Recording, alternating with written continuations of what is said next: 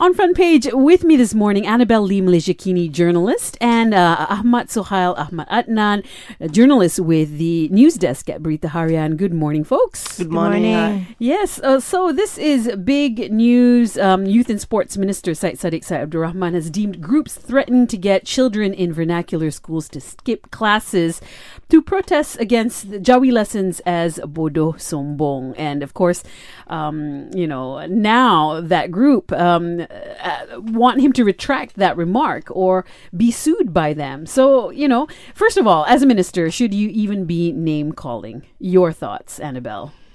Um, okay, I think before we get to the name calling, I think it's important to understand kind of why Syed Saddiq sounds so frustrated, right? I mean, if you read his tweet and you read his subsequent kind of replies to people commented on, you know, why he used Bodo Sombong, he sounds really, really frustrated because on one hand, the government has engaged with a lot of these vernacular school groups and, you know, given a lot of concessions, they've halved the lessons, they've made it optional, you know, now the PTAs, the PIBG can decide what they want to do. But at the same time, the, the groups have continued to um, oppose this, which I also believe is their freedom of speech to be able to voice their views. You can't just label people something, uh, especially when you're in position of power, when they disagree with you, because that, in many ways, can be read as intimidation. So I think um, if they really want to have a proper conversation about this, uh, a measured conversation about this that doesn't explode in every way, then I guess using labels like this does not help. You know, talk about it. Right. what are your thoughts, uh, Sohail? Well, I think it becomes an issue because it's from a minister. I think if I call the the, the, the group bodo or arrogant or something like that, I think it, it, it's okay because I have to say that whatever this group uh, their demand is okay because they want they just want to meet to discuss with the the ministry but the way they do it you know uh taking the children's education into their you know you you, you asking for them to skip classes that's that's stupid and arrogant you know I, I think the word arrogance is the the right word for them Foolish, arrogant. yeah. yes but it's just because it's come from a, ni- a minister so it's Right. become an issue Uh, Do you feel there should be some action taken by Pakatan Harapan against Syed Saddiq? Definitely no. This is a very small matter. It's just someone saying things. It's not even a vulgar word. I mean, I've heard you know? worse, but Yes. uh, your thoughts, Annabelle? I, I agree with Sohail. I don't think this warrants like Yeah. serious disciplinary It's not a discipline. But process. but but I do want to note that I think a lot of people look up to Syed Saddiq for Yes. being kind of the progressive voice, right? I think a lot of people, young and old, look to him for that, and I think um, people really hope that he doesn't kind of succumb to the way things have been done. And I think more than anything, this will hurt Syed Saddiq's reputation as a Yes, minister. his cred. his image. Yeah. All right.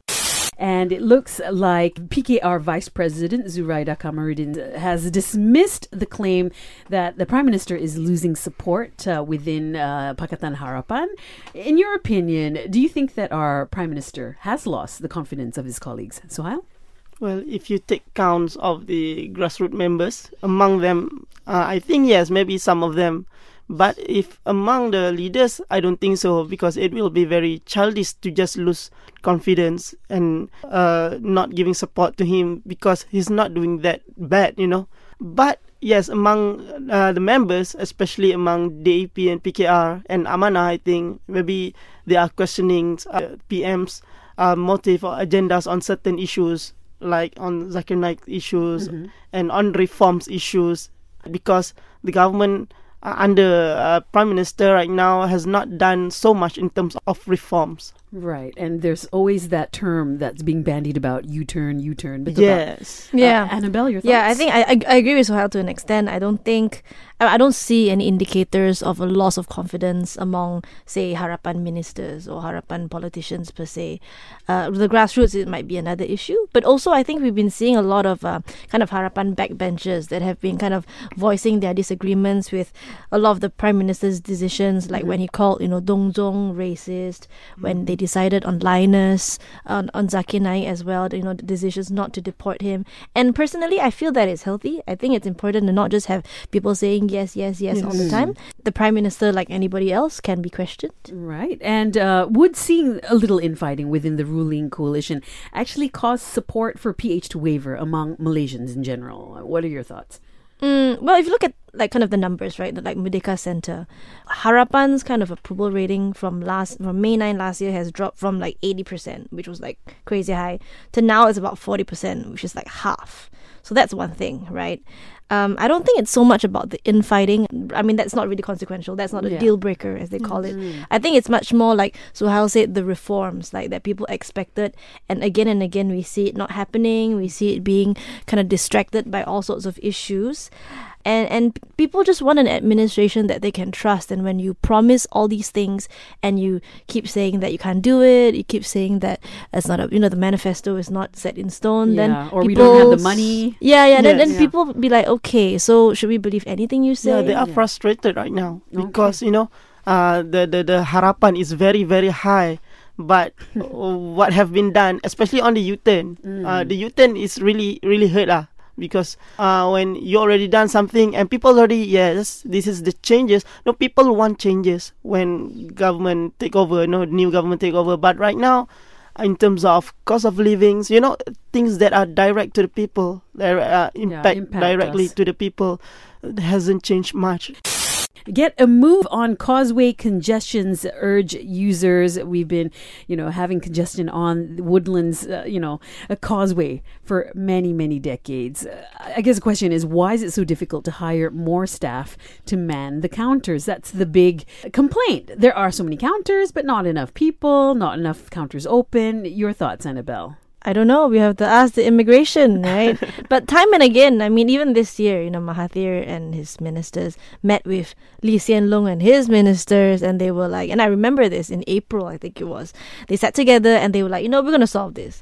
We're going to delay the RTS, the rapid tra- uh, transit system, but we're going to sort out this causeway traffic and we're going to improve the infrastructure, improve the CIQ. But still, I guess, based, based on this article, if they have done any changes, um, it obviously hasn't worked as quickly as they hoped or as people hoped. So I don't know. I think more has to be done, definitely, because people are suffering this every day. So, Heil, your thoughts? Well, it is not easy, first of all, to just hire more people because, uh, first of all, we can see that the Pakatan uh, Harapan governments, whether they admit it or not, they are trying to shrink the numbers of civil servants because it impacts a lot on the money.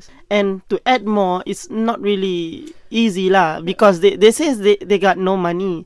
And then if you just hire new people, you need to train them. It's Right. Why don't you just transfer some of these? Uh, well, they say the bloat of the civil service. Just transfer them to the causeway. to I don't know. possible, Is but it possible? It, will take times. It still need trainings because Mm-hmm. some people is doesn't do that work, you know, on the Mm. counters in immigration. But it is possible. Yeah. Uh, could we consider expanding the causeway physically and the checkpoints as a solution to this problem? Yes, but that's uh, for a long term.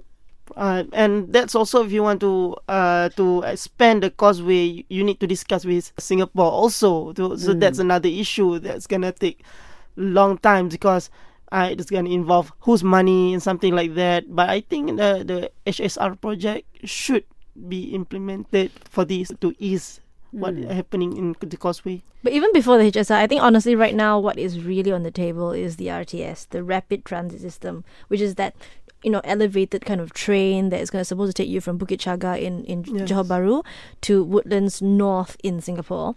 It's on hold right now. I think Putrajaya is trying to privatize it, trying to reduce the cost. So I think that is what I think Putrajaya is considering most at this Right. point. You know, rather That's than a kind of ex- priority. I yeah, guess. rather than expanding the causeway, Mm. uh, they want to fix it and suppose they improve it. But I think they also want to build this train thing. Um, but yeah, they, they, they, it's on hold right now. So All right. Okay. Something to definitely watch out for. It looks like embattled Perak Executive Council member Paul Yong Choo Kiong has finally decided to go on leave from his official duties. He was charged with raping his former Indonesian maid. Claim trial at the Sessions Court on Friday. So, um, should he have just continued despite all these allegations, or was this the right thing to do to go on Um, garden leave? I mean, it is the honorable thing to do if you've been charged with a criminal offense to. Yeah. But he step aside.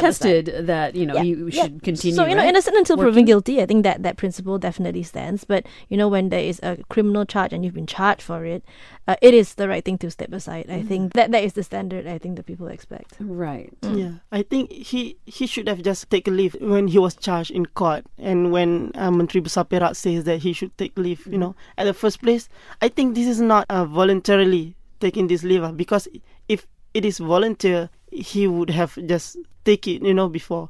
And the thing is that there's a lot of hypocrites people we can see after this case uh, happened because there are groups of people before this that are fighting for women's rights, especially ones that have been uh, uh, victims. Mm. But after this case happened, some of this group just stay silent because it involved uh, party politics that they supported. That is Mm. hypocrite. For me, you know, you should care more about the victims. You know, Yes. she must be traumatized. Right. Well, I mean, if it happened, if it Yeah, happened. if it it happened, happens, yeah. yes, alleged Mm. victims. Yes. Okay. Now, had he, I guess, continued to, um, you know, uh, work, uh, would you personally be willing to work with someone whose reputation has already been tainted in, in something like this? Okay, I think reputation is a very delicate thing, and especially when you're a politician, you take everything with a big bag of salt, not even a grain anymore these days.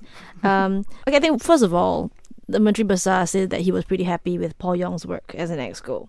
Right, I don't know how his constituents saw him. I don't know if the Perak people were happy with him.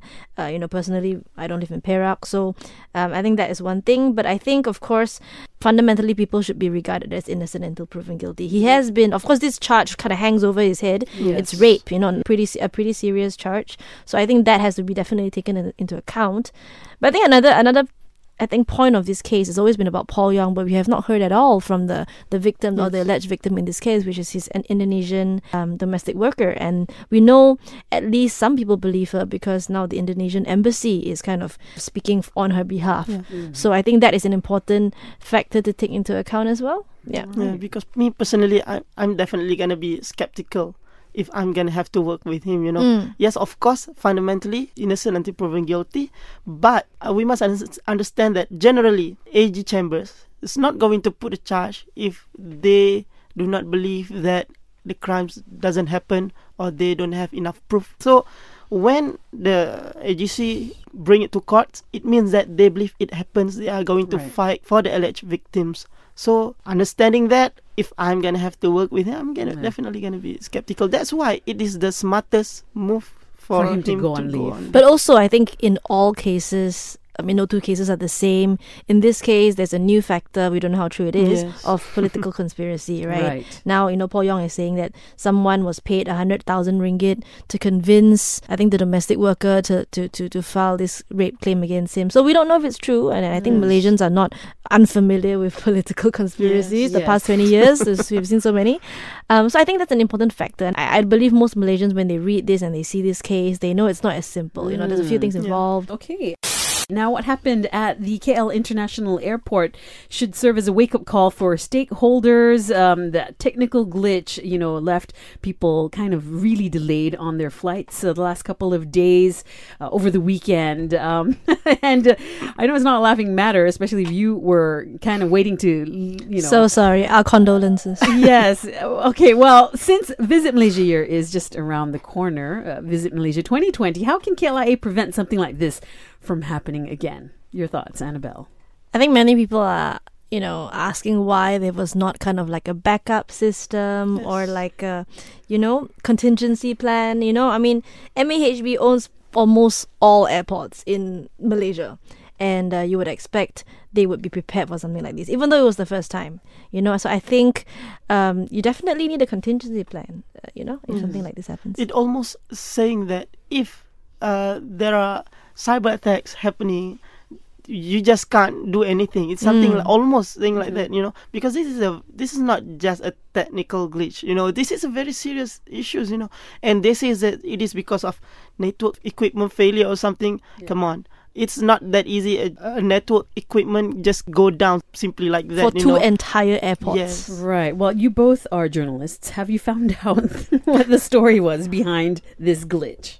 Well, as of right now, they are No. very secretive right now. Yeah. So Mhm. no words just yet. But they they can't just oh we have already replaced the equipment so everything's go back to normal. No. Yeah, we need you to have know. to to know what really happened. You have to take action if there's involve some carelessness. I think the Transport Ministry has, yeah, actually set up kind of a committee to look into this to find out actually what happened, how could this happen. But now, you know, MHB is saying that they're not ruling out malicious kind of intent, Right. right? This could be, Mhm. you know, some kind of conspiracy. Uh, of course, we don't know if that's true. Um, but I mean, whatever it is, I think they need a definitely need a contingency plan. So Yes, you know, in for the event future. of cy- real cyber attacks, you know, which we know is very real in the world that we live in today, that they are prepared. because we watch a lot of Hollywood films. well, um, Annabelle and Sohail, thank you so much for joining me this morning on Front Page. Thank you, Shaz.